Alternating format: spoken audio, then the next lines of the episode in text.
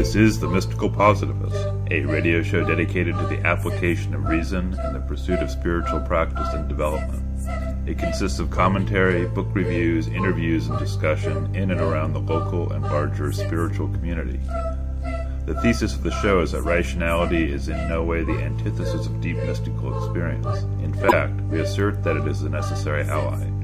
I'm your host, Stuart Goodnick, Joining me in the following presentation is my co-host, Dr. Robert Schmidt. Rob is the director of Tayu Meditation Center and founder with myself and Jim Wilson of Many Rivers Books and Tea in Sebastopol, California. This week on the show, we feature a pre-recorded conversation with Zoketsu Norman Fischer and Ken McLeod, framed by two questions. The first is whether mystics or mystically inclined practitioners have responsibilities to society and the world, and if so, what might those responsibilities be? Out of this question comes an extended exploration of what it means to be a mystic, the nature of the world in which we practice, the distinction between direction and goal in spiritual practice, and spiritual practice as learning how to die. The second question is of the great spiritual questions, for which ones have we found the answers, and for which ones do the answers remain? Out of this comes reflections on the role of questions themselves, the nature of divinity, the mystery of the passage of time, the impending meeting we all have with death, and how to prepare for death as the cessation of all conceptualization. Zoketsu Norman Fischer is an American poet, writer, and Soto Zen priest, teaching and practicing in the lineage of Shunryu Suzuki. He is the Dharma heir of Sojun Mel Weitsman, from whom he received Dharma transmission in 1988. Fischer served as co-abbot of the San Francisco Zen Center from 1995 to 2000, after which he founded the Everyday Zen Foundation in 2000, a network of Buddhist practice groups and projects in Canada, the United States, and Mexico. Fischer has published more than 25 books of poetry and nonfiction, as well as numerous poems, essays, and articles in Buddhist magazines and poetry journals. His most recent book is The World Could Be Otherwise Imagination and the Bodhisattva Path. After learning Tibetan, Ken McLeod translated for his principal teacher, Kalu Rinpoche, and helped to develop Rinpoche's centers in North America and Europe. In 1985, Kalu Rinpoche authorized Ken to teach and placed him in charge of his Los Angeles center. Faced with the challenges of teaching in a major metropolis, Ken began exploring different methods and formats for working with students. He moved away from both the teacher center model and the minister church model and developed a consultant client model. Ken is the founder and director of unfetteredmind.org. He is the author of Wake Up to Your Life Discovering the Buddhist Path of Attention, The Great Path of Awakening, an Arrow to the Heart, Reflections on Silver River, and his most recent book, A Trackless Path. Norman Fischer and Ken McLeod, welcome back to the Mystical Positivist. Good to be back with you. Well, it's great to have you again. And um, in our interesting times, um, uh, one of the questions that occurred to me that would be fun to discuss is the question of whether spiritual pr- practitioners or mystics have responsibilities to society. It's certainly a, a topic that has been brooded about. Uh, in it certainly was uh, something that the Taoists, as I understand, uh, addressed whether people need to uh, withdraw from society to fulfill obligations or responsibilities to society, other traditions, of course, take different um, approaches. But here we are in the uh, 21st century. Conditions are quite different. And, and I'm wondering what you guys have to say in response to the uh, possibility that uh, mystics have responsibilities to society and what those responsibilities would be. How to, how to con- um, how to uh, map them, um, how to deeply describe some of the possible ways in which that could be true. Um, so I look forward to hearing your thoughts. Hmm. Well, I guess the first question that comes to mind as individuals or as mystics? Okay. So mystics are non-individuals by the uh, um, oh. in that framing. It sounds like, and I, and I kind of I kind of get how that could be, but it's not so much as uh, I'm not I'm not working with the exclusive or here. So, okay. so you're you're okay. saying like, uh, does an individual have a uh, obligation to engage in society that's distinct from one as a, a as a practitioner of mysticism or a, as a mystic? I'd actually reverse. I think you're on the right track. I'd reverse the question: Does a mystic have a responsibility to society that is different from his responsibility yeah. or her responsibility as an individual? That's that's that's uh, uh, that's clarifying. Thank you. Your turn, Norm. well, well, uh, I hate to I hate to say it, but uh, I need to understand all the terms in that question. like, what is a mystic? You know? What is an individual?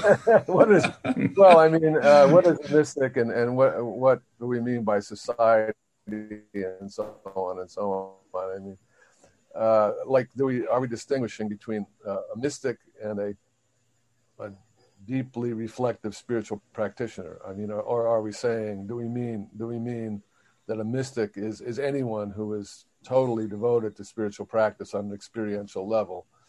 Uh, because um, the sort of term imply almost the question almost implies that a mystic is a kind of a hermit, uh, which may or may not be true, and certainly a person who practices spirituality deeply may or may not be a hermit, uh, and would we call that person a mystic? So I'm not sure exactly what we mean, but let's say this way.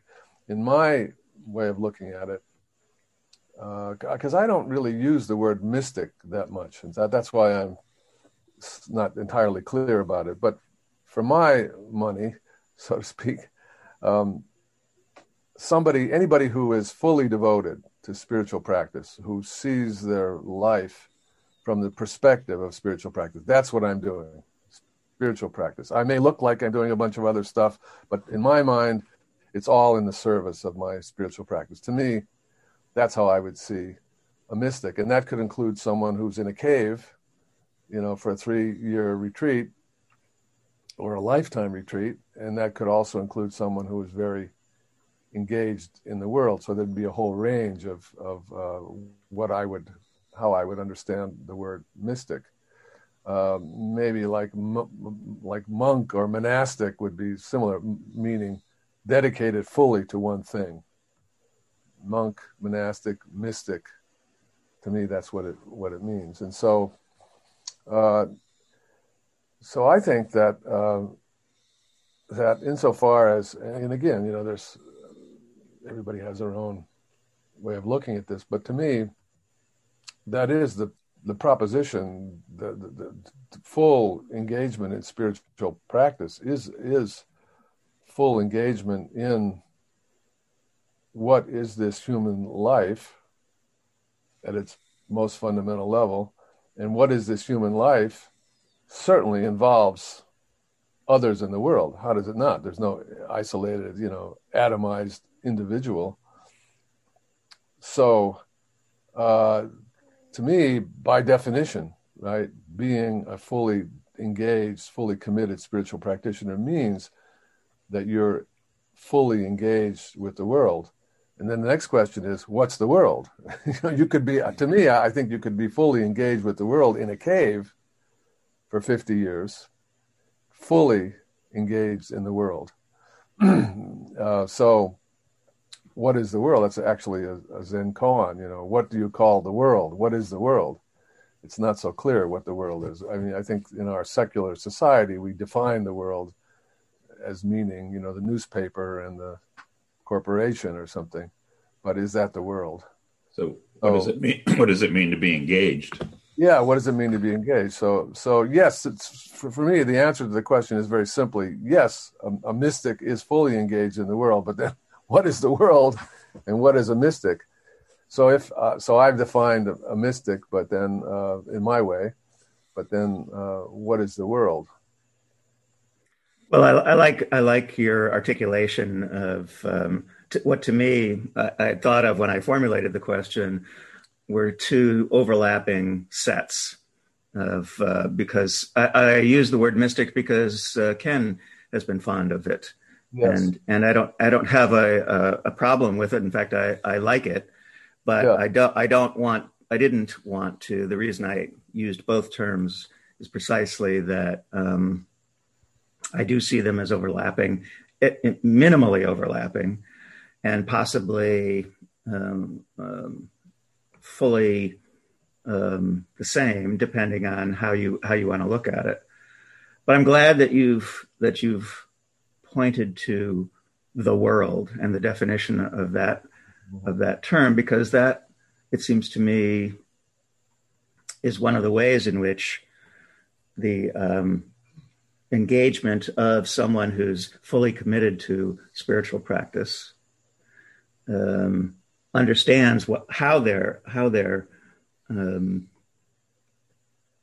touching the world, offering something um, to the world beyond the confines of their their own personal needs and interests.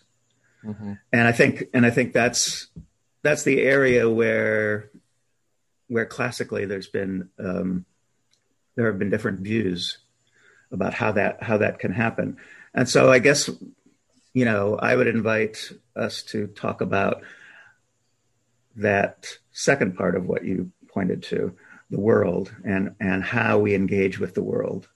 So maybe because I think that's I think that's key. Let's have Ken uh, jump in here. Yeah, I'd like to have Ken say maybe if if you want to. Uh, is there a, is, is is your in your view is the, is a mystic a special set of fully engaged spiritual practitioners, or or are they the same thing? I would be. Uh, I'm going to respond to both parts. Um, your your question, Norm, and also uh, what Rob uh, invited me to uh, talk about the world.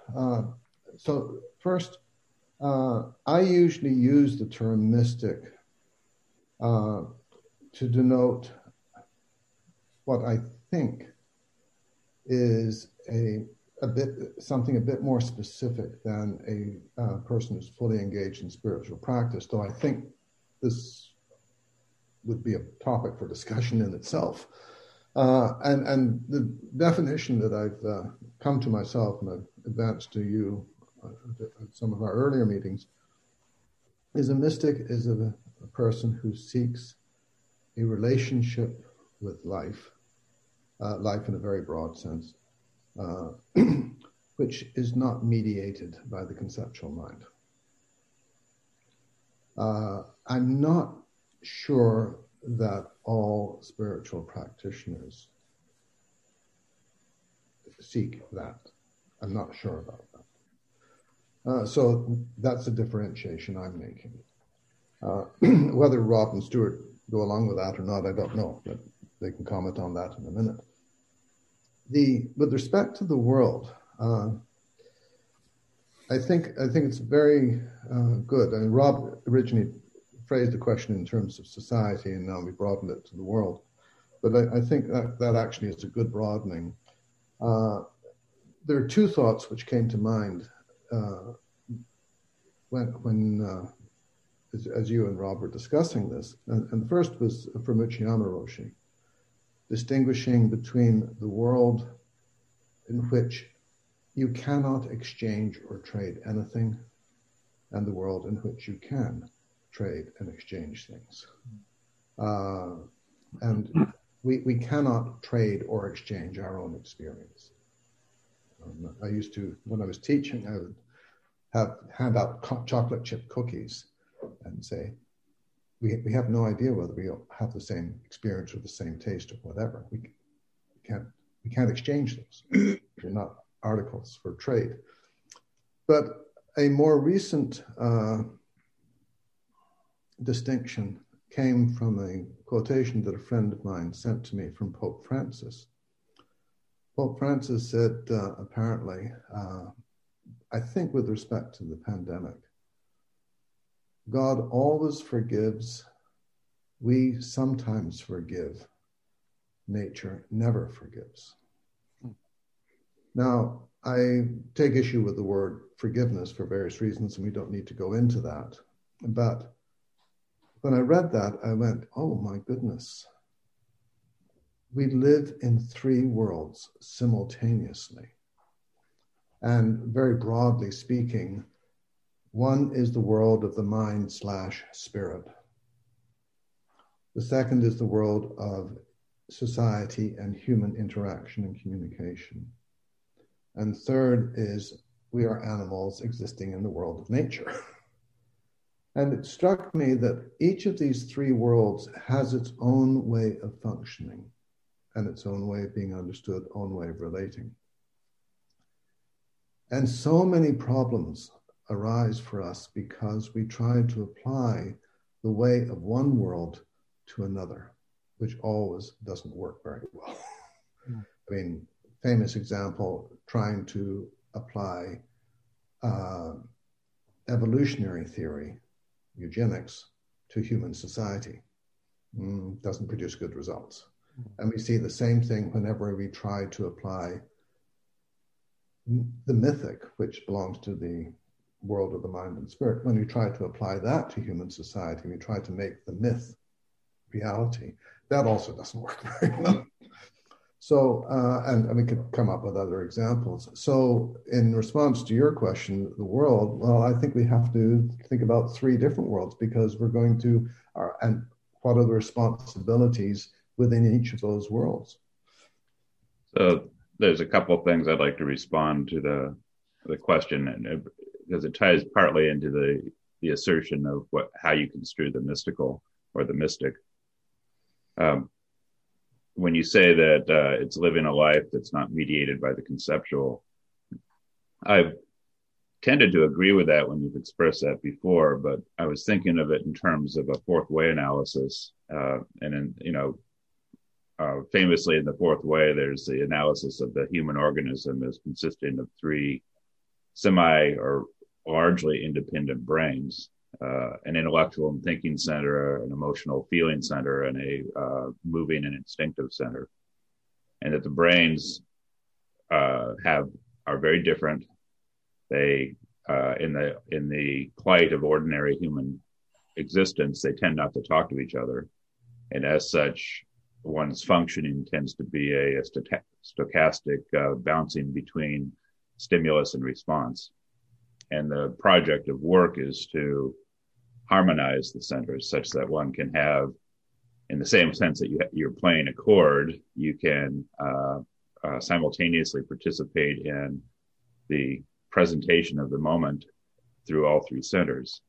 And and so with that analysis, I I would almost want to correct your uh, assertion and say that the mystical is uh, uh, living life that is not exclusively dominated by the conceptual and and in that in that sense, it's it's it's not that the conceptual is bad or good. It's just that it's a channel, and uh, uh, when it's treated as the only thing, it leads to a kind of a disconnection. And so, in that sense, I would construe fully participating in the world as being in my body, being sensitive and responsive to my feelings and being aware of the distinctions that my mind are throwing up, but not necessarily being identified with them. So I guess, I guess in that sense, your, your analysis of the three worlds, uh, to, you know, I, I, can't help but associate that with the uh, notion of experiencing through the three centers. Well, an analogy sort of presents itself there, doesn't it? Yeah. Yeah. And uh, I, I, I, take your uh, point, and part of the reason possibly that I offered that definition originally is that one really, for most of us, I think, probably not for everybody, but for most of us, we actually have to develop the capacity to relate to the world unmediated by the conceptual mind. It's not something that uh, most of us have. Yeah. Or we may have had it when we were a child, but we tend to lose it as we grow up. And then there's a recovery process, perhaps. you know, something like that. I, I, but I, saying that, I, I, don't think that that's the case for absolutely everybody. I think people who have spiritual talent, uh, you know, maintain a connection with it in the same way that, say, artists do. Mm-hmm. Well, I, am appreciating the, the these um, all of this is clarifying conceptually about what what are we talking about. So now now I I see that uh, we're saying, and I and I easily can see this that that um, by mystic we mean something more specific than full dedication to spiritual practice. So I I, I get that, and I and I see what Ken is saying. Um, and I think the three, yes, I, I felt in, in, in description Ken's description of the Pope's three worlds and Stuart's uh, somewhat variant definition. Uh, there's a resonance there, and it all makes sense to me. So, uh, so if a mystic is someone who is, um, it's almost like a mystic is a is a spiritual virtuoso. You know, one who is uh, really plunging into the deepest, the deep end, you know, of the pool of spirituality, uh, really trying to get beyond the usual human setup, which is entirely conceptual, to a, as Ken puts it, more unmediated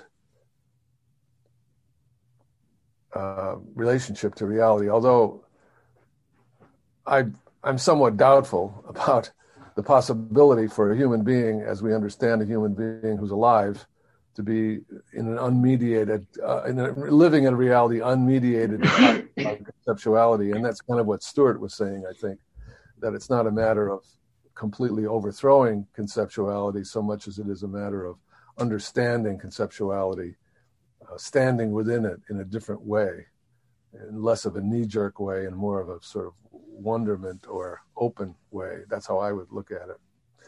So if all that, if now we're more on the same page and figured out our definitions, then the, the next question is then what what such a person then would really be in a quite a different relationship to whether we want both society as a specific take on the world and the world as a bigger question that, that that the person who is a mystic would be in a radically different relationship to those things because society and the world are both conceptual productions. So if a mystic is someone who's standing in a radically different relationship whether we agree with Ken and say totally unmediated by conceptuality or whether we agree with Stuart and say well differently differently uh, moved by conceptuality. In any case, that person is in, living in a different world.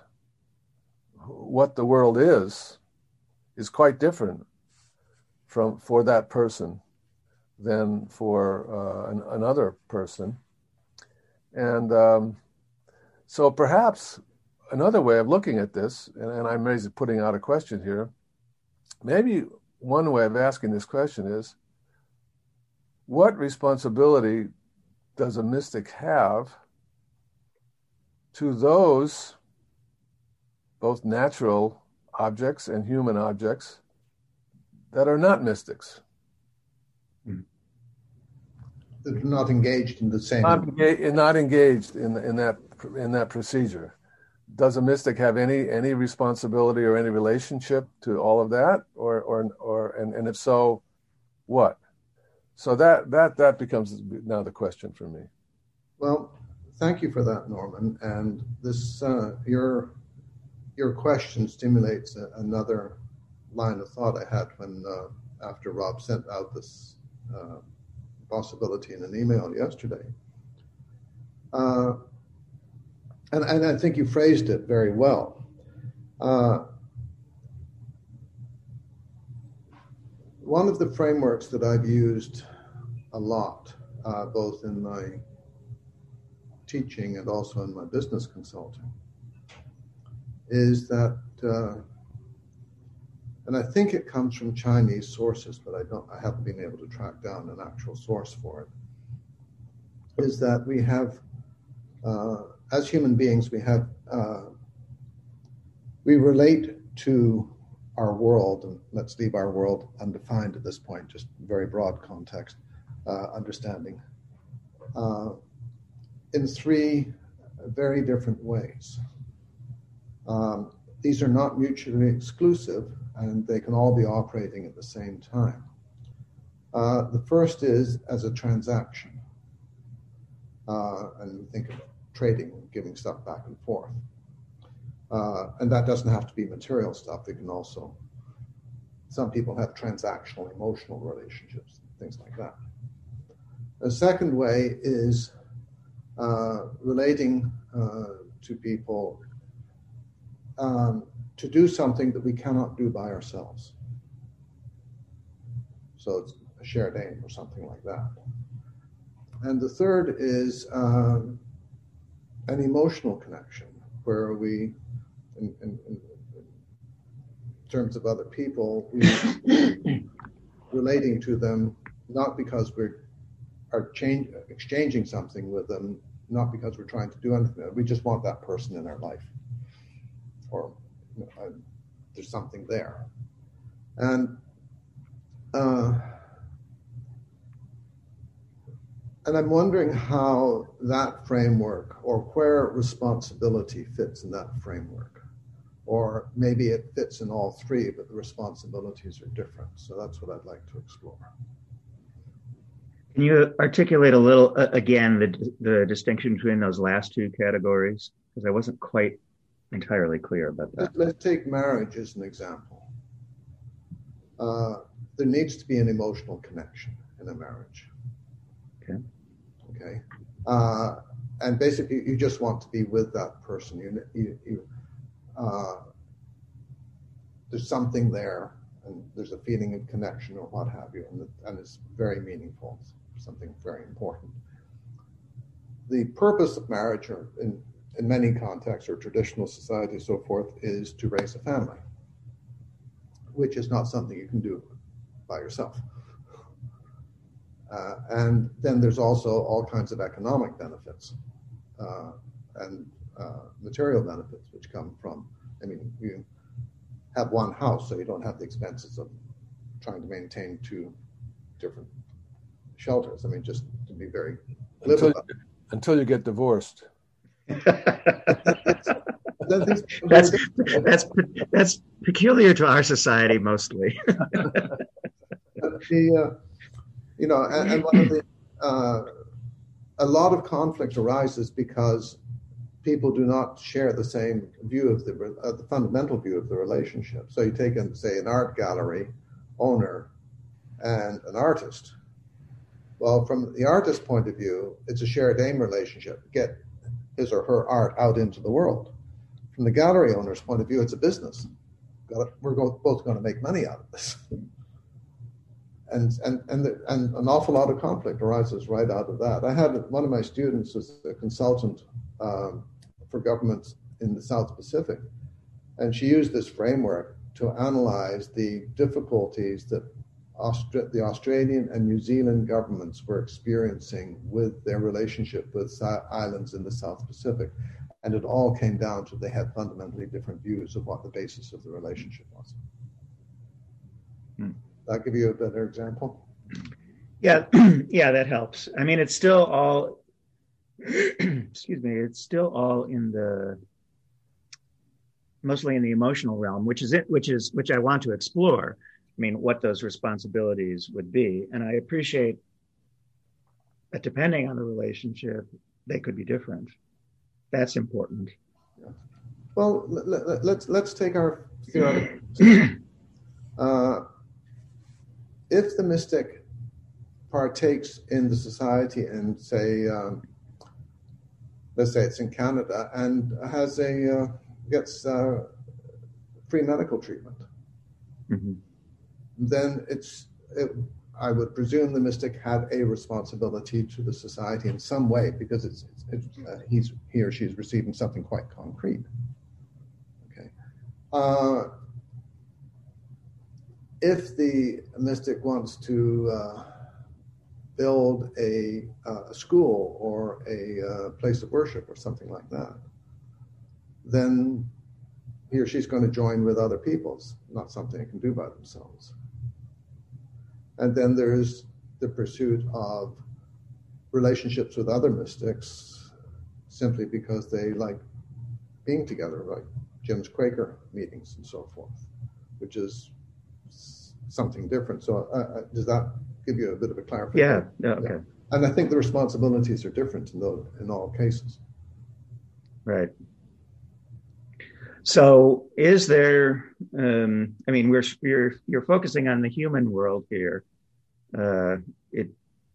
My question is: Is there is there a way to conceptualize the responsibility or responsibilities of the mystic to the broader world um, that that Norman uh, brought in earlier? I'm going to let Norman answer that question. Well, um, I guess uh, my understanding of what would of what a mystic is coming to in overcoming to whatever extent it's possible living in a world mediated by conceptuality. So so the mystic is trying to see through that. And i think one of the biggest conceptions is you know separation and individuality and conflict. Those are all conceptually driven setups. So to me uh, and, and, i think the world great are the great religions of the world seem to be more or less in agreement that when we do um, leap over our world mediated entirely by conceptualization, we come to a kind of uh, sense of a wideness, uh, almost an unlimited sense of identity. So the mystic is, you know, in union with the universe, in union with the world. Mm-hmm. Union or oneness, right, is one of the big themes of mysticism all over the world, although its terminology can be different. Essentially i think that's it's very similar in that. And and therefore there's a kind of sense of universal responsibility. I i, I am taking care of myself. I am all this all around me. So to me the the sense of responsibility of a, of a mystic is uh, unlimited however then what does that then so that's a feeling that's an understanding then what does that look like in terms of action? And can the mystic's articulation of expression of responsibility be understood by the non-mystic in the same way the non-mystic would understand their responsibility? And I think maybe perhaps not. Perhaps you know I, I, I fully can understand uh, someone you know let's say who's deeply immersed in prayer from a mystical perspective, feeling that they are repairing the, the broken world right now in their moment of prayer, and that this would be truly so.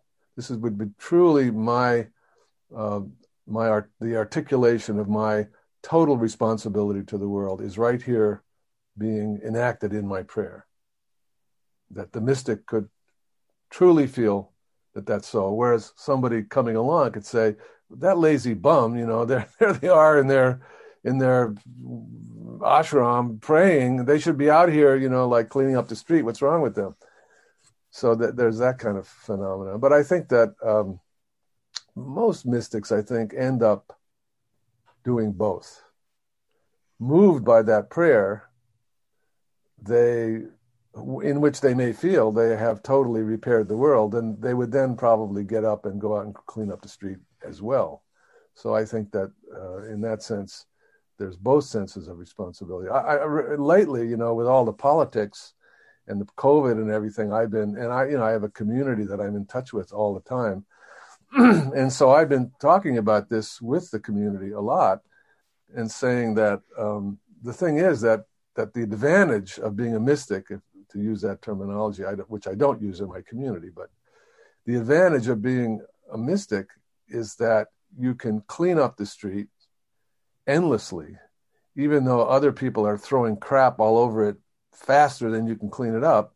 You can clean it up endlessly and not get discouraged about it because as a mystic, you have a different perspective. Whereas as a non mystic, it can be very discouraging when you try to clean up the street and they're throwing 10 times more crap into it every day than you could possibly clean up. It's really, it's a recipe for despair and, and, you know, uh, total inaction. Whereas a mystic can do the same work with a better spirit because of the difference in view caused by their mystical uh, efforts. So I, w- I wanted to throw in, as you were saying this, uh, a question came up for me. That's, you know, if I use an analogy, it might be clearer if I talk about a musician.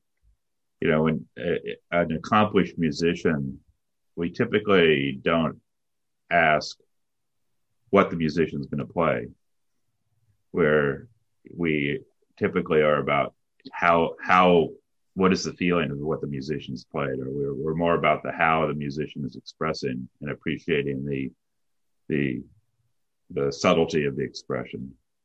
And I guess I, if I apply that to a mystic, the question that's more operative is less about what the mystic does as how the mystic does it, which I think gets back to your point about how do you, how is it that you sweep the st- street and someone's throwing garbage on it and yet you can be completely content? That how is a lot more interesting a question than the fact that they're cleaning graffiti, sweeping a street, praying in an ashram or something like that. Well, I really like Norm's uh, example there um, because I think I think it's very clear, and uh, it speaks to me uh, very much of what we hear in spiritual practice all the time, but which uh, Uchiyama Roshi makes a point of talking about, and that is doing something without a sense of goal.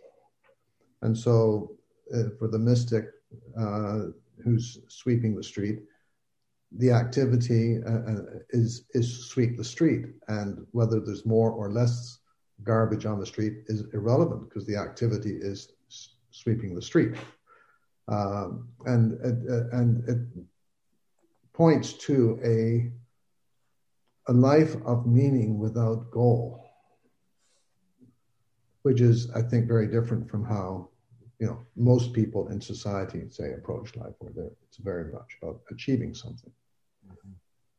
Uh, then there was another thought. What was your last comment, Stuart? Because that's what triggered. It was, it was the distinction between uh, what and how. So having a goal is like a what. What? Yeah. Not having a goal and functioning is is more a how. Yeah. And goals are always conceptualized. To, yeah. Back to uh, Ken's mm-hmm. definition of a mystic, goal goals are always uh, a conceptual setup and, and goallessness is going beyond the conceptual. But, but I think a point here uh, comes up here is that in society, it would be unrealistic to have everybody live without goals. uh, it, it, it, wouldn't work very well. Uh, and uh, there's another strain of thought on, oh, yes. Um, when you're saying that the um, mystic in prayer feels like they're repairing the world, you remind me, I think of it. I can't remember that Susan Sontag or uh, Sondheim said this, uh, but pointing out that, and I think this bears very much on some of the political ideology that we uh, that is uh, in action right now. Uh, from a mystical point of view, the value of a person's life on the other side of the planet is uh, equally as valuable and important as uh, your child's or something like that. But that is not how human society lives. And that's why I wanted to make this distinction between these different kinds of relationship. Because in human society, well, we have people who belong to the society and agree to live by those that particular society's mores or whatever, and the people who don't, and we get into that. And if you try to apply the mystical to that, we get into a lot of trouble very quickly. There are uh, people like Steven Pinker, I think, and uh, Will MacAskill who are radical altruists who challenge people on that very point that, you know, if someone on the other side of the world is equally important to you, then you should organize your life and your finances accordingly. And most of us don't do that. And the question is, is that, does that represent a more enlightened mystical point of view?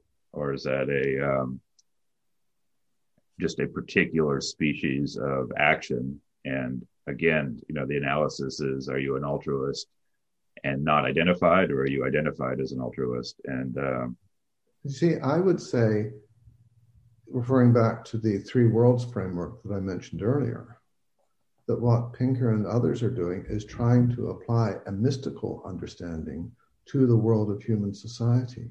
And this never works. Karen Armstrong details this in the Battle for God, saying that whenever you try to do this, you try to make them bring the mythos into the world of logos, you always end with disaster. You always end with a totalitarian state, among other things. So yeah. I have a I have a question along these lines that um, I've been wrestling with and looking at, and Ken, you've seen some examples of this in some emails that we exchanged, and that's in the the fourth way notion. There there's a a statement of obligation or duty that we have intrinsically as beings, and you know, as as Gurdjieff would say, as three brain beings. And there's a, a neologism for this being park dog duty, which basically sounds strange, but is Armenian for duty, Russian for duty, and English for duty. So it's being duty, duty, duty. And it's the duty of our minds, the duty of our hearts, and the duty of our bodies.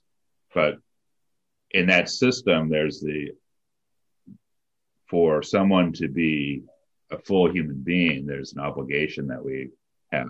And that obligation is to overcome suggestibility in each of these centers, to overcome identification, to be responsive and allow to flow through us divine will. So I'm just interested for both of you if you agree or disagree with this notion that as uh, three brain beings or as humans uh, in a spiritual path, there, there's a, a unique obligation that everybody shares. Everyone may not realize it, but there's an obligation to pay for our existence in the universe in a certain kind of way. Well, this goes back to those three frameworks of relationships I was discussing about. But uh, I would, I'd like to hear from Norm on this. But uh, what I'd throw out is that, uh, damn, I keep losing my train of thought now. Uh, yes. Uh, we have these three worlds. We have these, say, three different responsibilities to these three worlds. There is no guarantee that those responsibilities may not come into uh, pretty intense conflict. And uh, and that how do we resolve that?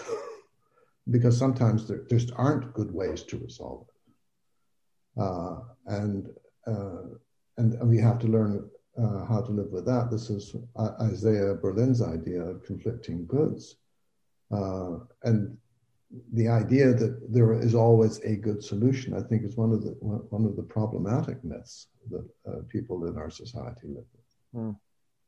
Norm, your thoughts?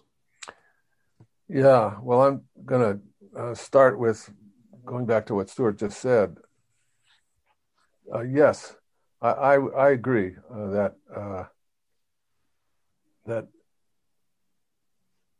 ingrained in us as humans is whether or not we are in touch with it is this sense of awesome responsibility for the world i think that to me that that is a place that we would come to as a result of our mystical endeavors we would come to a place of recognizing, you know, identity with and total responsibility for uh, the world. And so uh, we were talking a few moments ago about uh, goalless activity or purposelessness. Um, another way of understanding that same idea is to say that our goal and our purpose is so immense that it is identical with purposelessness. That, in other words, uh, getting a little confused in for me, Norm. no, no, I mean, no. In other words, what I like, and I and I actually feel this quite personally and psychologically. I feel this like what I'm after is so big, right, and so impossible for me ever to achieve, you know, in the normal definitions of achievement that I might as well say there's nothing I'm after. It's so big. I'm not going to. So, uh, you know, I want, you know, uh, let's say I'm writing poems, which I do a lot. I really am after the perfect poem, the transcendental perfect poem. Every poem I've ever written is a total failure because of that. And the only way that I could keep going is by having a sense of purposelessness. I'm just writing poems, you know, I'm not going to worry about whether I win a prize or blah, blah, you know, because what I'm after is so big that no prize would ever come close to the true goal. So, so in other words, a goal that's without boundaries and without end is is the same thing as as as not not a goal at all because goals by definition are some limited thing. I could achieve it. What i'm after is unachievable and that makes it so glorious and that's what makes it identical with purposelessness. Now here's the thing. Earlier ken was saying yeah we can't live uh, purposelessly. But i'm not so sure about that because i think we if we could recognize the uh, provisional nature of all of our goals and not worry about it when we don't achieve them right so in other words holding at the same time a goal and also purposelessness then i could then go about my life trying to achieve my limited goals and when i don't letting go because I know that that limited goal is not my real goal anyway. Mm-hmm. So I think we can put these things together. So um, I think the idea that Ken just advanced about goods that are at odds with one another, I think is a very important and interesting idea. It's very seems very true, but at the same time, I think we can also put these things together and continue to live a life that makes sense to us with a decent enough spirit as we go about trying to fulfill this impossible responsibility that we get in touch with well, this spiritual practice. This makes this what you just said, uh, Norman, really resonates for me. And the way that I've languaged it is is um, that there's a difference between a goal, having a goal, and pursuing a direction, traveling in a direction.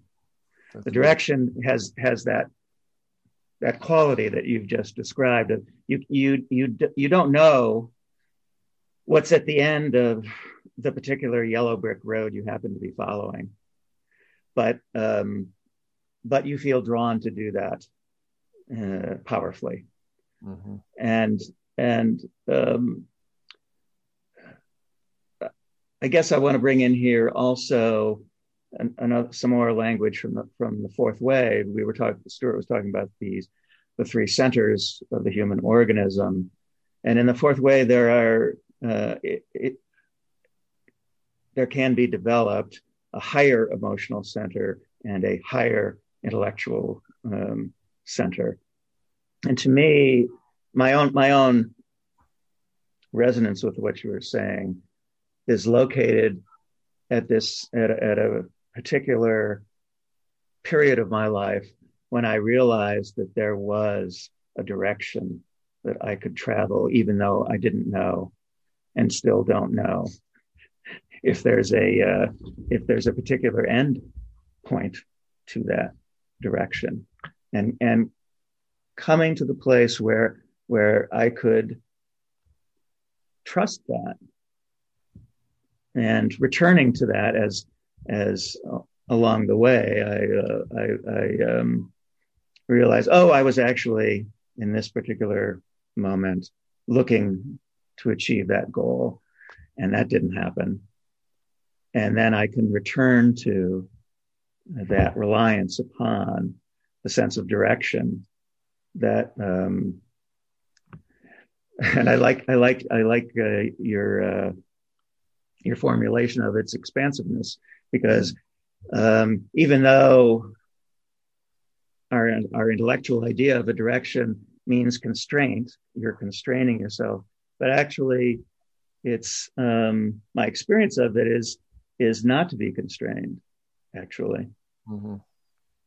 So um, so this is thank you. This is very interesting. I, I have to tell a, a, quick, cute story of, of, of what my uh, a teaching my teacher gave me at one time on this subject. Um, we had a big carboy, like a ten gallon carboy, or five, I guess it's five gallon carboy, and my task was to fill it. Which is a big container yeah, for big, listeners yeah. who don't know what that is. Yeah, it's a big glass jar. So my task was to fill it with pennies. And he said to me, when you fill this with pennies, I think you can hope to be enlightened. And and so I couldn't go to the bank. What was that? Pennies or pins? Pennies, pennies. I, I couldn't go to the bank and like buy ten dollars of pennies. Occasionally, he, uh, he was generous. We'd have like a group poker night or something, and I'd get to keep the pennies and put them in a jar.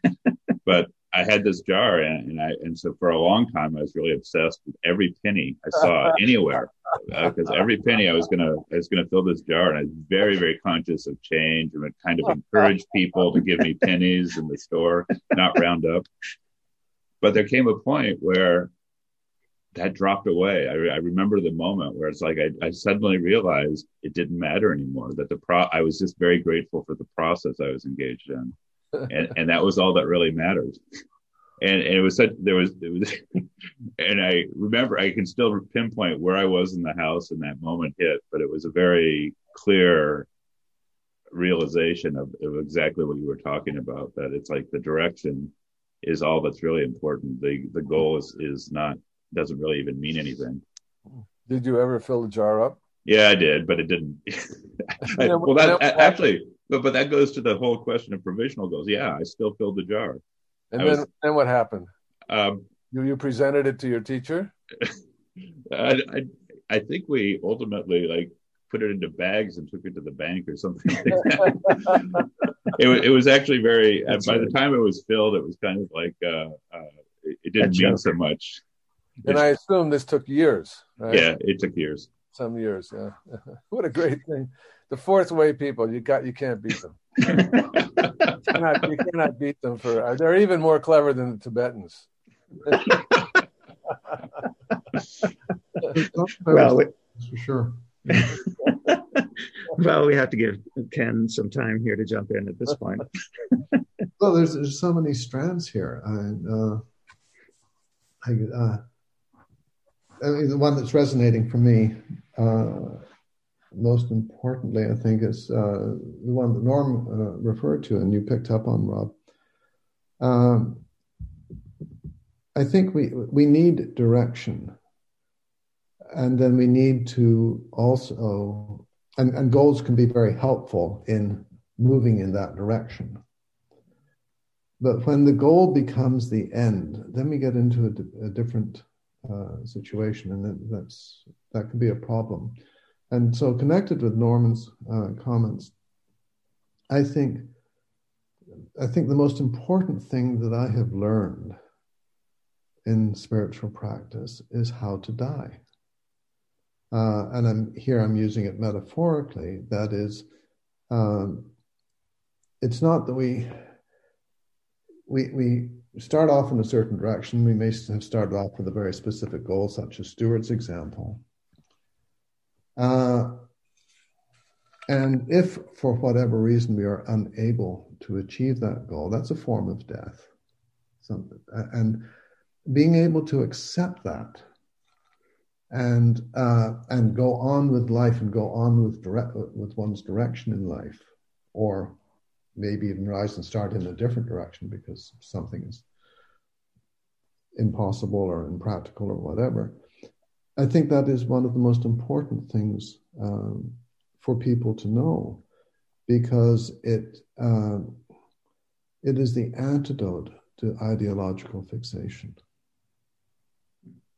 Uh, and and when you when, when you can accept that some things are unachievable or what have you, then a tremendous amount of openness and flexibility and understanding and sympathy or compassion, whatever you want to call it, for others arises. And I just think it makes everything much more workable. So, in our uh, current political climate, uh, one one manifestation of the uh, responsibility of the mystic might be to demonstrate that, for example, it's okay that I will never achieve not just my uh, uh, reasonable goals in the world to have. There, are, you know, there are plenty of those. There's but, a series that I'm watching on Netflix right now called Midnight Diner. Oh, it's fabulous, of course. And I it, haven't heard of that one. Midnight it, Diner. It, it, oh, exemplifies exactly what we're talking about. I'm thinking mm. of one episode in particular. It's about a. Uh, it's in Japanese with English subtitles. It's about a diner and the owner of a diner, uh, just a hole in the wall diner in Tokyo that is open from midnight till 7 a.m. And he has one thing on the menu, which is uh, pork miso soup. but he makes anything you ask for if he has the ingredients.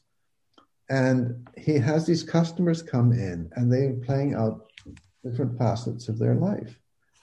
And in one of them, this uh, young aspiring student, uh, very poor, uh, meets this actress who uh, career blossoms, and they, they, they love each other, but they their paths their lives go in different directions. And he comes in and talks to the uh, owner of the diner, saying, uh, "I guess a beautiful woman like rich men, because he marries CEO or something like that." And he says, she came to, he says to her, uh, to him, he says, she came to say goodbye to you. She didn't have to do that. So don't demean her love.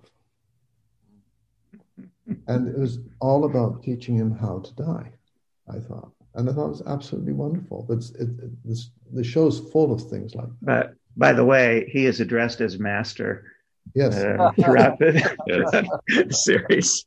It's a fabulous series. it, it is. And at the end of really, every episode, they give you cooking tips. Right. Whatever, because because he'll make anything, as as Ken right. Ken explained, he'll make anything. The master will make anything that he has the ingredients for. But um, uh, so then there will be some special little little part of the episode about somebody asking for a particular dish, and it could be the simplest thing. Like butter rice. Butter rice yes.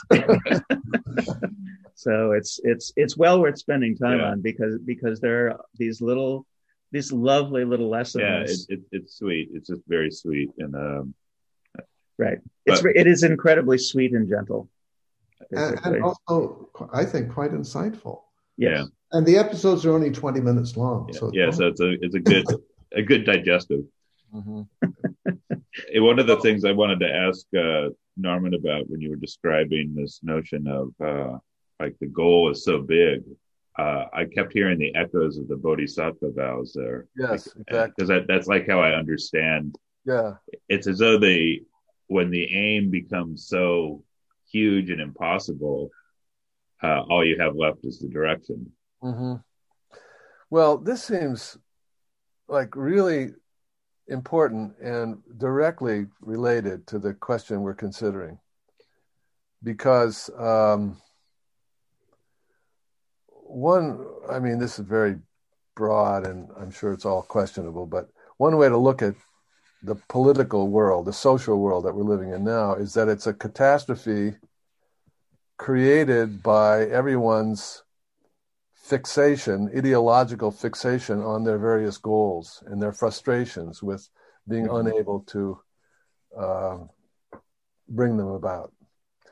And so uh, just like the guy in the diner, you know, the mystic maybe uh, can be of service here in living a life uh, and pointing out through that living and through whatever other activity she or he does that we've got to stop doing that.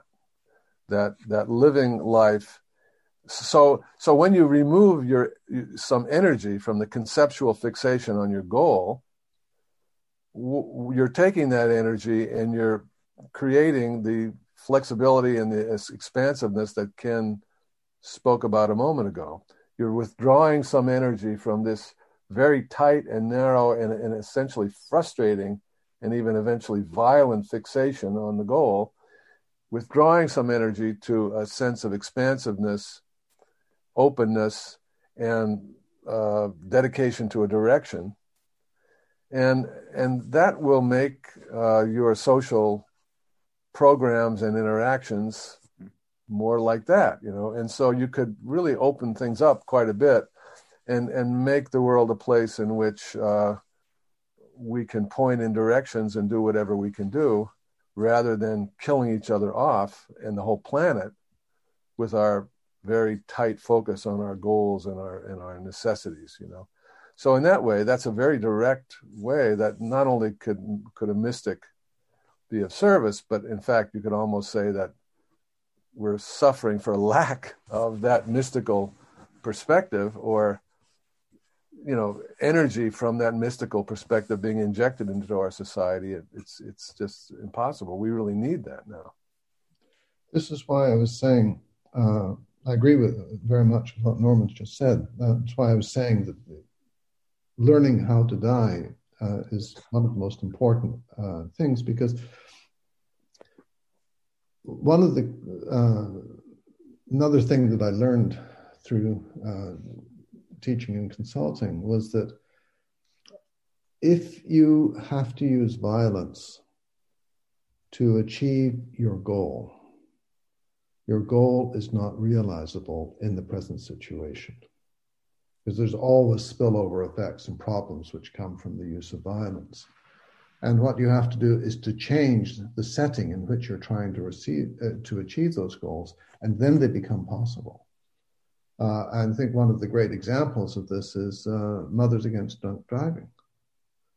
Um, they managed to get legislation passed, but it didn't change anything. There's still lots of drunk drivers passed in more or less every state against drunk driving, but there were still lots of drunk drivers. And they realized they had to change the society. And they set about changing the uh, moral issue around drunk driving. And that was successful. Uh, and I think it's a very good example of, of, of that uh, because you could have made it, you know, banned alcohol, taken us back to temper uh, the uh, uh, prohibition and everything like that. Well, that was just a source of incredible amount of violence in our society. Uh, so this business about being able to detach from achieving your goals when you recognize they're not achievable in the present now, the other part that uh, Rob took up with Norman, I think, is very important uh, about the Bodhisattva vow. Uh, this is exactly what there's a story in, about Avalokiteshvara, the Bodhisattva of compassion, that's exactly about this. He takes the Bodhisattva vow with his teacher, Amitabha Buddha, uh, and uh, vows to work for the welfare of sentient beings. He does for three infinitely long eons. Mm-hmm. And he stops and says, wonders, how am I getting along? And says, well, things were even worse. It's like your street sweeper, Norman. it was more, things were even worse. And so he lapses into despair, and lapsing into despair constitutes violation of the vow, and his head bursts into a thousand pieces. And Amitabha comes along, heals him, makes those thousand pieces the thousand arms of Chenrezig. Uh, and the idea is that reconstituted now so that he is not subject to despair. And that, I think, is what you were pointing to, Norman, in what you were saying. This being able to, to live your life with all the energy and passion, but not succumb either to uh, forcing things when it's not possible or despair when it's not possible. And, and I, I, tend to agree that uh, with Norman also that uh, the mystic, the mystical quality of understanding, in some way exemplified by Midnight Banner we were just discussing, uh, has been removed from our society to such an extent. It's really quite disheartening. And I think it also has something to do with the inability of many people to think allegorically or metaphorically. Yeah. Mm-hmm. You want to well, say something? Well, I, I do because uh, uh, this is a back and forth we've had, and it's something that uh, I find richly expressed in uh, Gurdjieff's uh, big work, All and Everything, Beelzebub's Tales to his grandson, in the chapter on religion. And he, he speaks about the degradation of mentation in humans in the modern era, and that we've we've lost the capacity to uh, think allegorically. And the way he describes that, again, you think of this model of the three centers that allegorical thinking is, uh, you know, conceptualization that involves is integrated with feeling.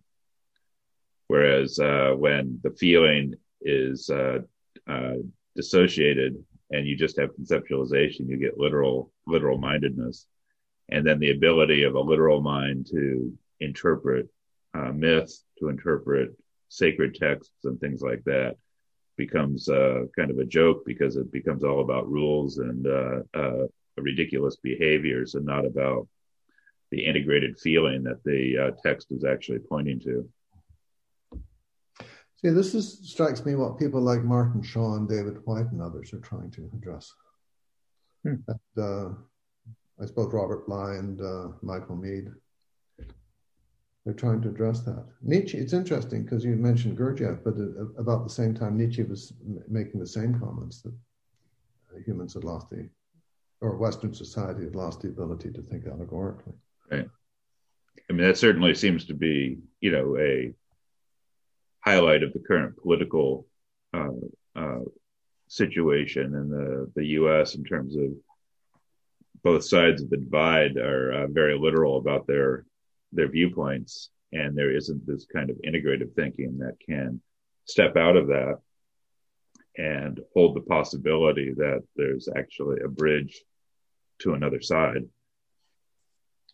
Well, one of the things that um, struck me about your comments a moment ago, Ken, was your pointing out that if that if one has to resort to violence, then um, whatever agenda you're trying to enact is is is doomed to fail because of the uh, results of that. But but it isn't just physical violence, even though um, obviously that's the worst manifestation. But but when I think of of the ways in which verbal violence sent electronically today um, in in various social media, um, uh, when I think of the effects of that, I mean, we, we've already seen the, the near manifestation of that in the governor of the United States state um, being threatened with kidnapping in order to enact some some political agenda. And and I think it's really important to to for the for the mystic, for the bodhisattva to to demonstrate alternatives to that. In the fourth way, that's one of the, that's that's one of the key things is demonstration. Um, the the aphorism is is is that people learn by demonstration. They don't mm-hmm. learn by yakety yak words. Um, in fact, as I've just you know pointed to, that can make that can make things worse. But it's it's the demonstration of the mystic and maybe the responsibility of the mystic to offer demonstration in in the tiniest ways in the largest ways um, that uh, is important. Say that again. Show, don't tell. That's right. exactly. It's interesting because in the Tibetan tradition, anyway, that is the function of sangha, of the sangha. Mm. The monastics were meant to demonstrate the path. Mm-hmm. They were the living examples. Mm-hmm.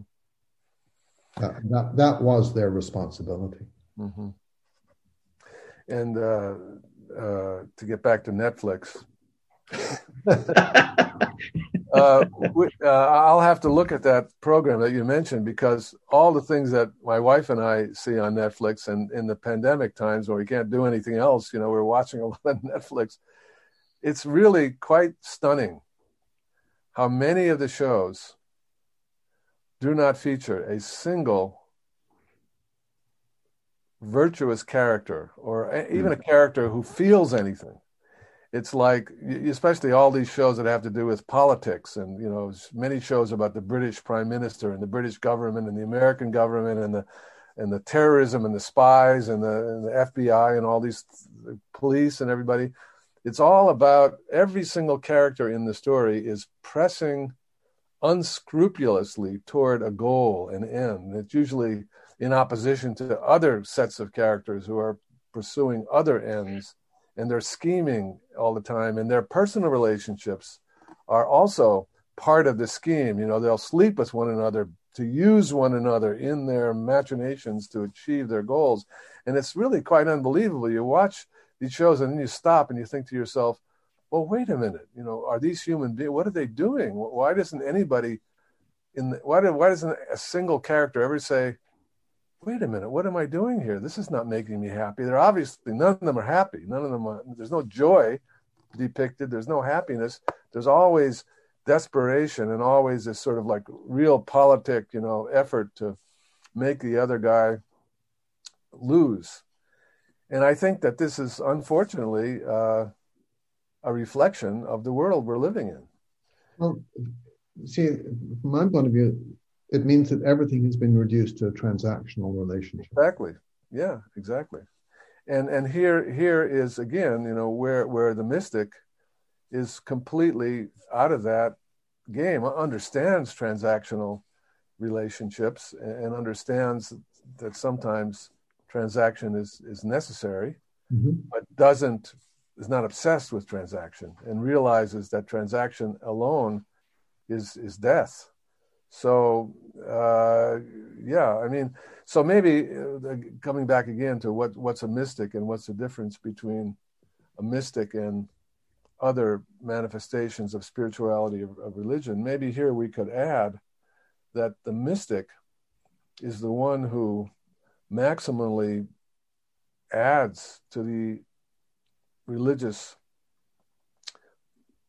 project a level of reality and integrity and sincerity that the religious project could very well lack without that those virtues being injected into the system by the mystics in that system.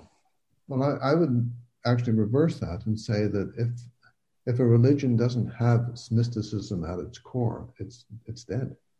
Yeah and, and you know for exactly the reasons that you're describing.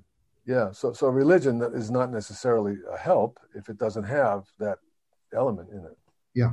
Yeah. I, I'm, in fact in fact as we've seen it could be a tremendous hindrance right?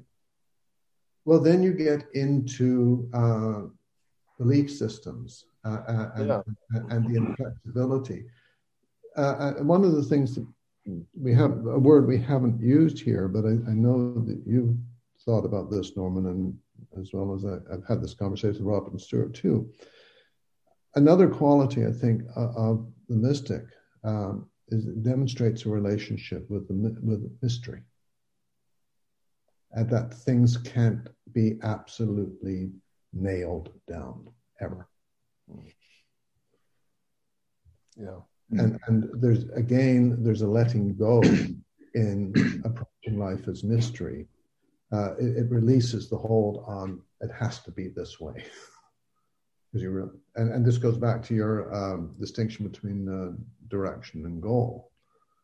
Uh, and one one of the devices I used in when I was in business consulting is that I'd be working with a group and they'd say, "Well, we can't do this because of this, because of this, and because of this, because of this." And I would I would say to them, "Look, uh, these are all features of the landscape. And they're obstacles, but you just have to navigate them because they are features of the landscape. They aren't things that actually prevent you from achieving what you want. And that shift in perspective made such a huge difference because they had to take them into account, but they re- didn't regard them as fixed blocks. Mm-hmm. And again, that speaks to the expansiveness that uh, Rob and you have talked about here, which I, I, think is really important. So there's the idea of mystery and the idea of space, larger context in which things look can look different. And these are all things which, and I'm going to bring in one other theme here. All of these ideas that we're discussing require a certain quietness in mind in order to appreciate. Mm-hmm. Yeah, it's that kind of a spaciousness. Yeah, that, well, a capacity for reflection. I mean, is it seems to me is where it starts, um, and and that in itself can be a direction. Um, yeah, and, and that may that may be um, one way of defining practice of a mystic. That it involves space, silence, mystery that that um, all of which from an ordinary conceptual perceptive perce- uh, ordinary conceptual framework are totally useless and shouldn't waste your time on them. You know? I was actually thinking about this this morning when i was sitting and i was thinking to myself you know this is ridiculous. I'm sitting here doing nothing you know i'm just breathing you know i'm sitting here and I thought that how can anybody do this because it is so boring. It's boring. You couldn't you couldn't last for more than two or three minutes before you'd get up and want to read something or do something. And I realized that the only way that you can really do it is if you, without realizing it's happening, and it happens to me whenever I sit and everybody else who sits, is that you shed that mind and you just sit there and hmm. you forget about the fact that it's useless and stupid and all of that and you're just sitting there. And that's there is nothing going on and you're just breathing and there's just space and there's just silence. In my case i every i'm listening to the i can hear the ocean i can hear birds. And it's that spaciousness that silence that whatever it is that is really in effect useless from any conceptual point of view that defines, I think, in all the traditions, one way or the other, even when the tradition is recitation or whatever it is, it's in the service of creating that spaciousness of the mind, that silence of the mind. That is what, to me, the mystic's unique contribution to society, uh, to affect all these things we're talking about, yeah. comes from that source, I think. Well, I feel like I should throw in a chili, chili pepper from the uh, Gurdjieff work um, which is that one of the elements of this being park dog duty that I referred to is conscious efforts and intentional suffering. And intentional suffering, Gurdjieff defines, actually, he puts this in, in the words of Lord Buddha in one of his uh, riffs, is the willingness to endure the displeasing manifestations of others towards oneself. Mm-hmm. And the idea of that is to really test this kind of spaciousness at the emotional level in relationship with people who annoy the hell out of you. That's right. And, because yeah, the, the, the, downside of that spaciousness is that you then then become addicted to it and you can't stand it if somebody looks at you cross-eyed, right? right. But but when when you when you can endure, you know, the triggers and, and put yourself in positions yeah. in life that as it were, trigger you, uh, and to be present to the action of those triggers without yeah. reacting. Yeah. To see them, to see them fully as they uh, evolve internally, but not to give expression to the reactivity. Yeah. That that alchem- that alchemical transformation makes the sitting with spaciousness all that more accessible. Mm-hmm. It's funny, you know. I'm reading, I'm studying with our group. We're studying the Lotus Sutra, mm-hmm. we studied many times before. And I'm just reading the part that says just that. Mm. It's, it's, I don't think there's any other Buddhist sutta that I'm aware of. Maybe maybe Ken is, but I, I can't think of anywhere it says. And the, the and the most wonderful thing is that you uphold and follow this sutra. And if you do that, it's very likely that people are going to get mad at you and spit on you and dislike you and give you a hard time, and that's going to happen. And and you know, that's one of the consequences of practicing this sutra and holding this sutra. The highest truth will make will bring you those kinds of consequences, and they're to be endured and practiced with, just as you just as you say. Yeah usually in spirituality, there's a big case made for how wonderful this is going to make everything for you, right? Just everything's going to be great. You'll be peaceful. You'll be calm. You'll get a big car and all this. You know? Goals again. Yeah. Goals. What was that? I'm still waiting for my car. Uh, yeah,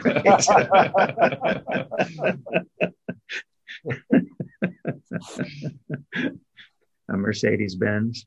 I don't want a Mercedes. Though I, I, I, was just thinking of uh, the Janis Joplin song.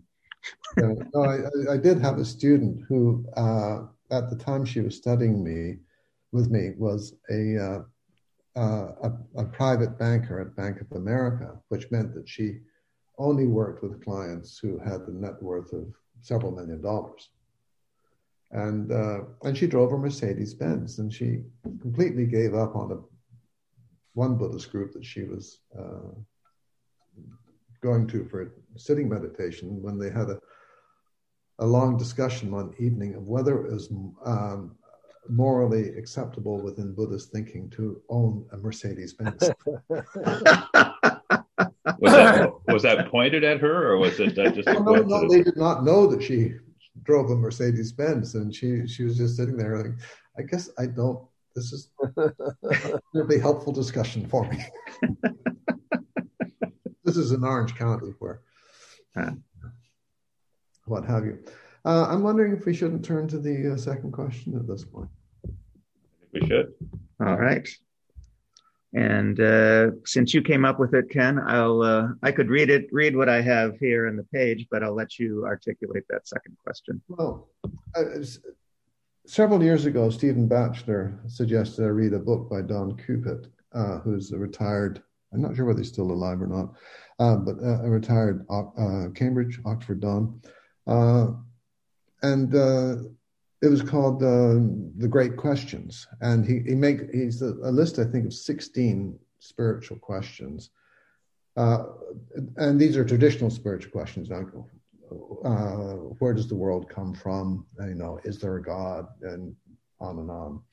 Uh, and he goes through and says these ones have been answered, and uh, these these ones, uh, you know, they've been answered one way or another. These ones uh, no longer seem relevant, and these ones remain questions. And I thought that was very interesting. So my suggestion for our conversation today was to talk about of, of the various questions that we may have entertained ourselves, which ones have we answered? And I want answered to be understood very broadly, not just a, a conceptual answer. It may have been answered by a way of life or something like that. Uh, which ones are no longer relevant to us and which ones are still questions? So, and Rob, since this resonated with you, I'm going to throw the ball right back at you. All right. Well, I suppose with my uh, with my uh, Catholic upbringing, the que- one of the questions you just mentioned, uh, I think was, "Is there a God?" or or something something along how to how to characterize divinity. And that that continues to be actually a question for me. Certainly, the the the fellow sitting on the cloud with uh, uh, the beard um, doesn't I don't find very interesting that that answer, which was the answer of, of my childhood, that image. And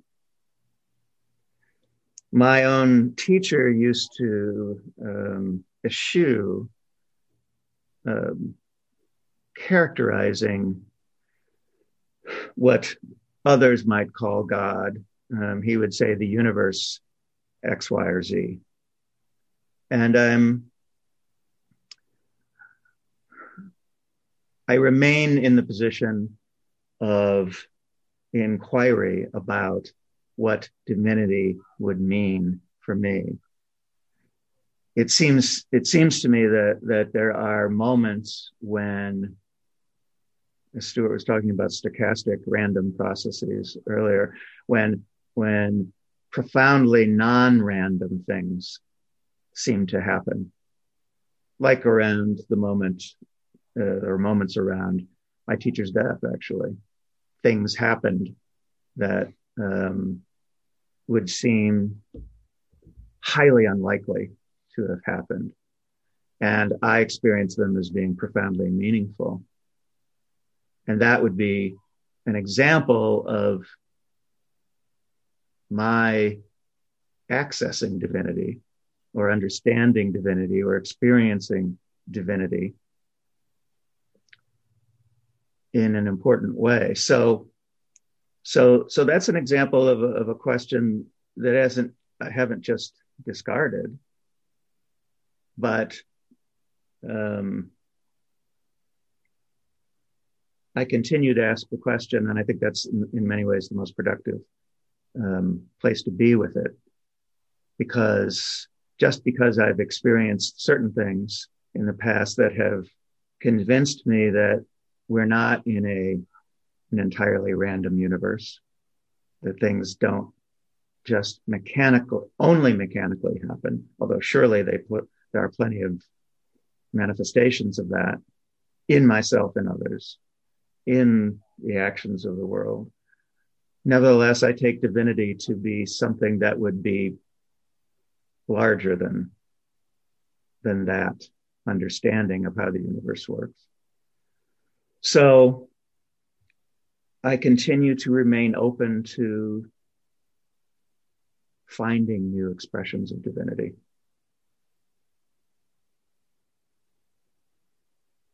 Okay. Norm? Well, uh, yeah, I can't. I can't imagine uh, thinking that I had the answer, you know, to a, an important spiritual question. And I think what Stuart said just a moment ago that keeping a question alive in you is uh, essential. It's an ongoing practice. I think again, I would I would say that that sorry is a characteristic of mysticism is that the questions are always open and always continuously to be explored. Although it is true, though, that I, I think some of the things that I was concerned about in the past or worried about in the past in terms of my own spiritual practice. I'm no longer concerned or worried about. I don't think it's because I answered them so much as I just went on to other other concerns, you know. Hmm. So I have I, I definitely have a, a, very different set of questions and concerns now than I did, you know, 30 or 40 years ago in my practice.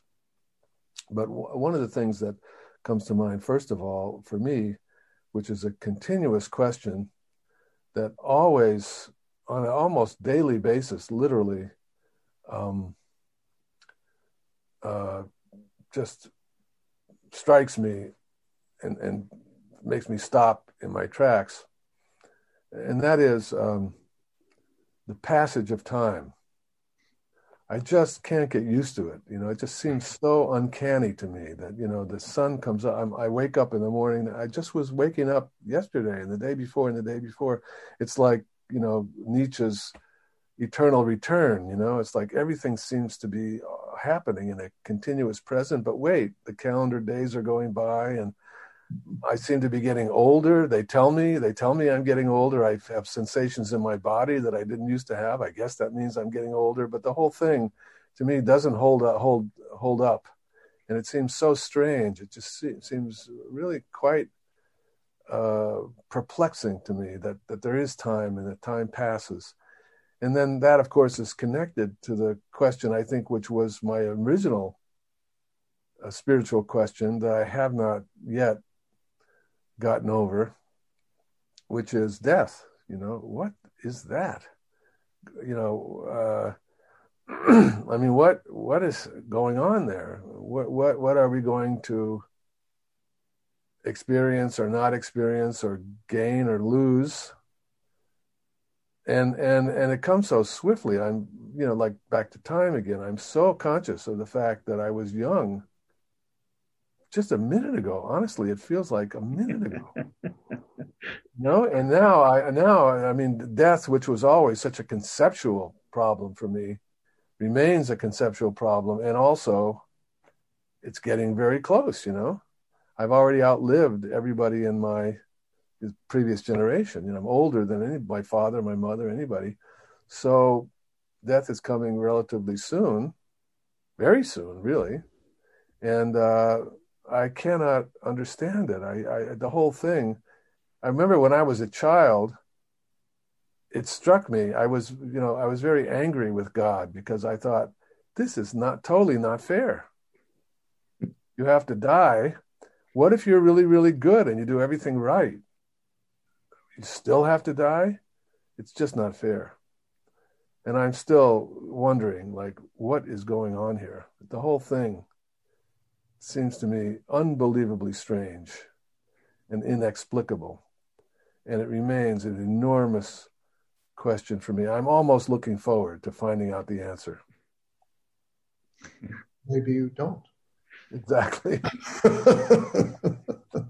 I'm looking forward to finding out that the answer is that I don't. right, the question's the same on a different level. right so we will see, you know, we will see. But these things remain motivating and, and strange to me. I don't understand how people can go through life without being shocked by by the passage of time. So I'd like, to, I'd like to pursue this a little with you. okay.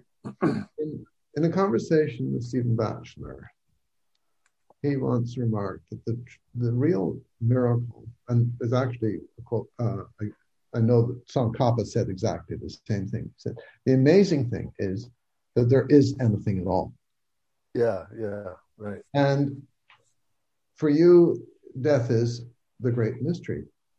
somehow, I think these two things are connected. But I'd, I'd like you, I'd like to, you to talk a bit more about this, why death is such a mystery to me.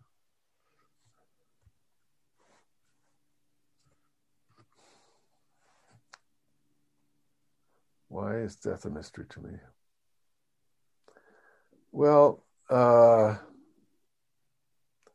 because uh, I can, however much I can doubt my the the the uh, ability of my conceptual mind to come up with accurate information. Nevertheless, my conceptual mind does give me all kinds of you know pleasant explanations. So here we've now, in my conceptual mind, I have like in our conversation come up with a pleasant explanation for what is the mystic, right? Well, I don't have a pleasant explanation for what death is. I don't have a pleasant explanation for how how uh, the end of all conceptualization works out. Right? it's off the charts. You know what I mean? It's not. I mean, of course, now I could fool myself and I could, you know, talk about heaven or I could talk about rebirth and all those things could be, uh, you know, conceptualizations that would sweep away the question, but not really. You know, I, I could never believe in those things as I mean, I could I could believe in them as you know useful teachings and so on and so on, but I could never believe in them as solving this question of of death, uh, and maybe it's because of my tremendous Western bias, you know, as a believing in the uh, organizing principle of being a person who's having all these thoughts about death or anything else. Maybe it's that. Uh, maybe it's being a modern person, and as, as, we said earlier, not having too much of an ability to do uh, allegorical thinking maybe it's that but whatever it is uh, if i find it very hard to uh, it's not that i'm frightened of it or dreading of it or anything like that. It's not it doesn't feel emotional. It feels more perplexing than anything else. Uh, this this this being human which means dying, is very perplexing to me. I asked this partly because I had a friend over uh, and uh, her dog was here and she remarked, the dog's getting old. And I said, I don't think he thinks in those terms. I think the dog thinks right. only that I'm getting stiff and I can't move the way that I used to, maybe. He doesn't think in terms of getting old. No. Probably. I mean, don't know for sure. Um, so, what has the conceptual mind done for us here? mean in this life, in this world? Well, creating this mystery of death, and the, I mean, because, right? Yeah. Is it well? Interesting. Um, I mean, as, as Norm was talking, I was thinking of you because uh, uh, Stuart, because Norman was describing what is a uh, a discontinuity. Mm-hmm that death presents us with. And this puts us right into the realm of math and physics, of course. Right. Yeah, I, but I think for us, the question of death is a different. I, I mean, if I look at people who aren't engaged in the mystical project, um, I see a lot of the conceptualization around death is uh, framed in avoidance and uh, not framed in terms of uh, uh acceptance or confrontation or uh, engagement with. And uh, again, I've, I've been quoting Gurdjieff a lot here uh, for some reason, uh, uh, but at the end of his tales, the question comes up: what would what would be the cure for the egoism of the uh, human species? And his response is to have implanted within us an organ which would always give us the awareness of the immediacy and the, the reality of the uh, impending death of ourselves and everyone that we're uh, with. And, and I think that that, in a way, you know, you, you talked earlier about how uh, preparing to die, but not just the big death, but to prepare to die every moment. And it, it seems like we've been talking about that in a large sense, you know, that the death, death for us, when you confront that is change. Things are going to change. You can't hold on to anything and anything I grasp will slip through my fingers. Uh, that I'm in free fall, that no matter what I think, I'm in free fall. And perhaps with with with the death of my form that that's that sense of free fall will be what's left mm. but we have no idea do we mm. by definition yeah. so this is an example of the question that remains yes this is exactly but i yeah like what norman said i i have I have plenty. I, I, have a very precocious mind, and so I have very uh, elaborate uh, explanations or even you know imaginations about what that what that experience will be like. But uh, uh you know, I can't. There's no way I can know until I'm there. Hmm. And isn't that amazing in itself? Yeah. but you see this when we allow ourselves not only to think that but feel that i think our relationship with life changes and it changes in a way um, i think maybe not for everybody but I think for most people is that we become more understanding and more accepting of the ups and downs of life. They are they, they don't have the same. Uh, we we don't regard them as uh, determinants in, in, in, the same way, and I, I, think this refers back again to what Norm was saying that the, reintroducing or or in your terminology, Stuart, having an organ an organism in us that reminds us of this. Uh, this is how we, we, we move actually into a fuller relationship with life, I think. And, and, and in so doing, uh, become less ideological and less uh, grasping at uh, certainty.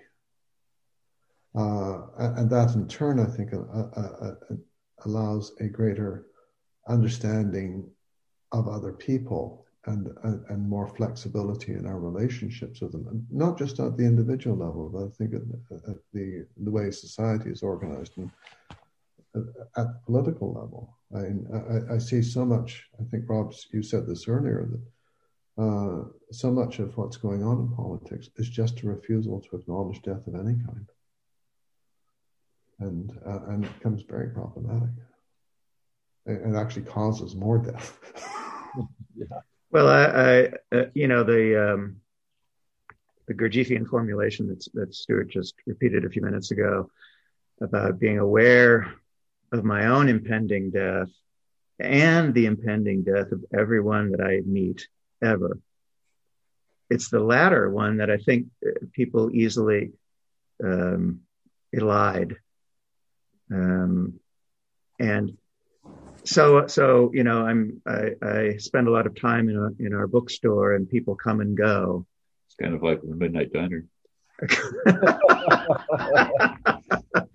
except I, am only making tea for them not, not, we'll make you any not tea cuisine. that you want as long as we have the, the lease exactly right that's right anyway uh, but but but occasionally I actually have, as people depart from the store, and it might be someone I know quite well, or it might be someone that a totally new customer, someone who may or may not ever come back in through the door again. I, I have,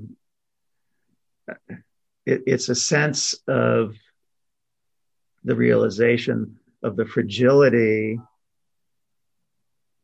but more than the fragility of our connection. It's uh, uh, which which which resonates for me as as being at least to some extent um, what Gurdjieff was talking about when we realize that that everyone we know will die. So so one of the things that we do in our in our practice is to do readings for the dead. I'm engaged in. Uh, I just finished. There was a, a a lovely uh, woman who would come to our come into our store with her her caregiver because she was in a wheelchair over a period of over a decade, and she died. I guess it would be uh, 40, 50, 50 uh, uh, seven days ago. Um, because I was doing 40, 49 days of reading, and yesterday I did the one week you know, so it's 40, you know, a reading every day for 49 days. Every uh, week for seven weeks, every right, month for seven right, months. Right. And every year for seven years. Yeah. And, and, and, uh, and one of the things that I've added to the, to our readings was a, was, um, something that our teacher, um, used, which was a, a formulation when engaging with another person. I am that I am thou art that I am. Mm. And when I do that, in, I am that I am. I am that I am. Thou art that I am. Okay. And when I do that with, because I mean, and we, we, you know, we try to have a picture of the person to, to, uh, on the altar when I'm, when I'm doing this practice. And it's a very, I, I still find a renewal of connection, at least on my end, because that's all I can speak to really. Um, and sometimes my mind suggests or my emotions suggest to me that there's something on the other end too, but I, of course, I can't really know that in one sense. And yet, um, that that sense of continuing presence or connection is is uh, has a sweetness to it that that um, that is is very powerful. So I think this is, um, I mean, that's an ongoing question for me. There's no answer, um, as far as I can tell, in this body. But uh, we'll see what we'll see what happens after. Question of the uh, connection after death. Is that what do you mean? The the question of whether the connection that I have with the person who walks out the door um, is of the same quality as the connection that I have with someone who has died. Uh, mm-hmm. Mm-hmm. I'm having a, a, deja vu moment because I I think we we have discussed this the four of us have we not in one of our previous. Uh, I guess you always come around to death whenever you're talking about yeah spirituality, but uh, this sounds familiar to me.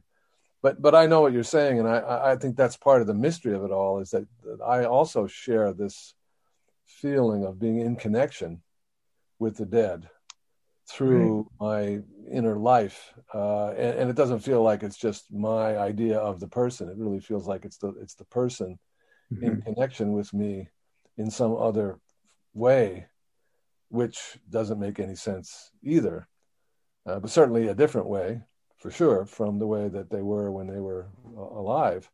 But yeah, yeah, and all that there, I think the many practices and different traditions for staying in touch with those who've gone on is uh, that's um, very powerful dimension to any tradition. Yeah. Yeah. One one aspect of the practice of readings that I found is sometimes someone I know somewhat casually uh, uh, dies. Like uh, last year, almost a year ago, uh, uh, a supplier, uh, head of a company that we were buying products from had a motorcycle accident and died on a completely unexpectedly. And I, I just had this impulse I should do readings for him mm. because it was kind of like, who else is going to do this? Yeah, yeah. And one of the one, things or or anything or specific readings. It, it, yeah, we have a set of readings that we do. So it's a you know, so Rob said we'll do we'll do the prayers and there's a guidance that's kind of a Bardo guidance uh, and and and we kind of weaved it with prayers from our tradition, some of the things we got from uh, our friend Jim out of the Buddhist tradition. Mm-hmm. And but the thing I wanted to remark on is, I find this when I do readings uh, uh that when this person died, it it it was a shock to all these people that I worked with because of and and, and people had this moment of kind of reflecting on this. Mm. And what I find about doing the readings you know, like for 49 days is the half life of most people's reactivity to death is very short. Yeah. and, and it's like, I find like, you know, I'm remembering, I'm making a, a choice to remember this person and to connect with this person in whatever way that I can connect with them. And everyone else is kind of forgotten. Yeah. Right. and, and that's what I appreciate about the readings. It kind of it forces us to remind ourselves of death um, and and change at that level. Well, I'm I'm really I hadn't I didn't know you did these readings. In the Tibetan tradition, things tend to be terribly formalized. So you do, uh, you know, 49 days. Uh, ideally, you do what's actually a fairly elaborate ritual. Um, for 49 days.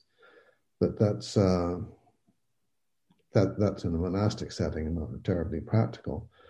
But there's a uh, Jewish custom also, isn't there, Stuart, of uh, lighting a candle regularly? So, uh, so I don't know that because I, I, wasn't raised in that tradition, but uh, right. Uh, yeah, yeah, there is uh, the, the Jewish mourning custom is actually very wise and very beautiful.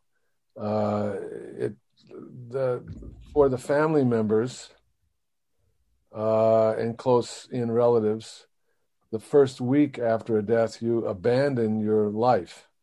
You you sit on a low bench. You don't shave. You don't shower. Mm. You cover the mirrors over with cloth.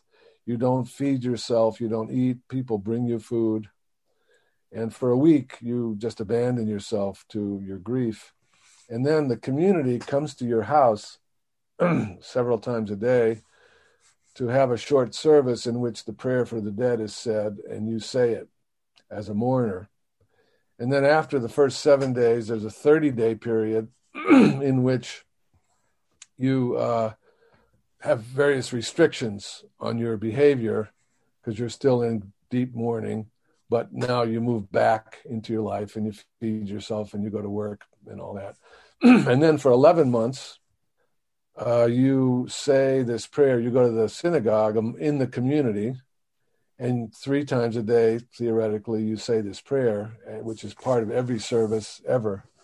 You say this prayer as a mourner, and then uh, at the 11 and, and uh, yeah there's a there's a candle that burns for seven days the whole initial period and then after that on certain holidays and on the anniversary of the death you light a candle every single year for the rest of your life so that there's a sense of ongoing connection to the person forever yeah well the thing i mean listening to this um,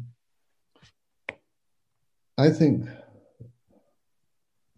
I think it would be quite wonderful, actually, if in our respective circles we instituted some kind of ritual along these lines where there's an ongoing recognition of people who've died, which means there'll be an ongoing recognition of death in one's, you know, the place of death in one's life. Yeah. And I'm, I, I think that could have a very beneficial effect both for the individual and for the society as a whole. That's uh yeah. Yeah, very, very interesting idea and one that we can take up in later conversations. But um uh, but because conversation thi- is about to die because all, all our, things our, have to come to our, an end. Our, uh, and we our have, time uh, is uh, time. Time continues to pass. Believe it or not the sun is in a different location than when we started. But uh, your illusion at this point, Rob. but I, I definitely want just want to express my appreciation for uh, both of you taking the time to. Uh, this this has been a very deep and uh, conversation. It's been, been beautiful. It's been beautiful for yeah, me. Thank, you. thank you. I really appreciate, really appreciate it. it. Well, I, I've got an awful lot out of it. I want to thank both of you for hosting it and your contributions, and, and for Norm, uh, many contributions. I, have got a lot out of it. So thank you all very much. Well, I look forward to when we all can have dinner together sometime. Exactly. Yeah, I hope that's happening. I hope so. I hope so. Thank you so much, all of you. Take care of yourselves. All right. Thank you. Same to you. Same to you. Okay. All right. You have been listening to The Mystical Positivist. This is your host, Stuart Goodnick. This week on the show, we featured a pre recorded conversation with Zoketsu Norman Fischer and Ken McLeod, framed by the two questions whether mystics or mystically inclined practitioners have responsibilities to society and the world, and if so, what might those responsibilities be, and of the great spiritual questions, for which ones have we found the answers, and for which ones do the questions remain? Thank you for joining us once again for The Mystical Positivist. Podcasts of all our shows can be found at www.mysticalpositivist.blogspot.com, as well as commentary and discussion of topics of interest to the show. Also, please send comments and feedback to mysticalpositivist at gmail.com. Join us again next Saturday.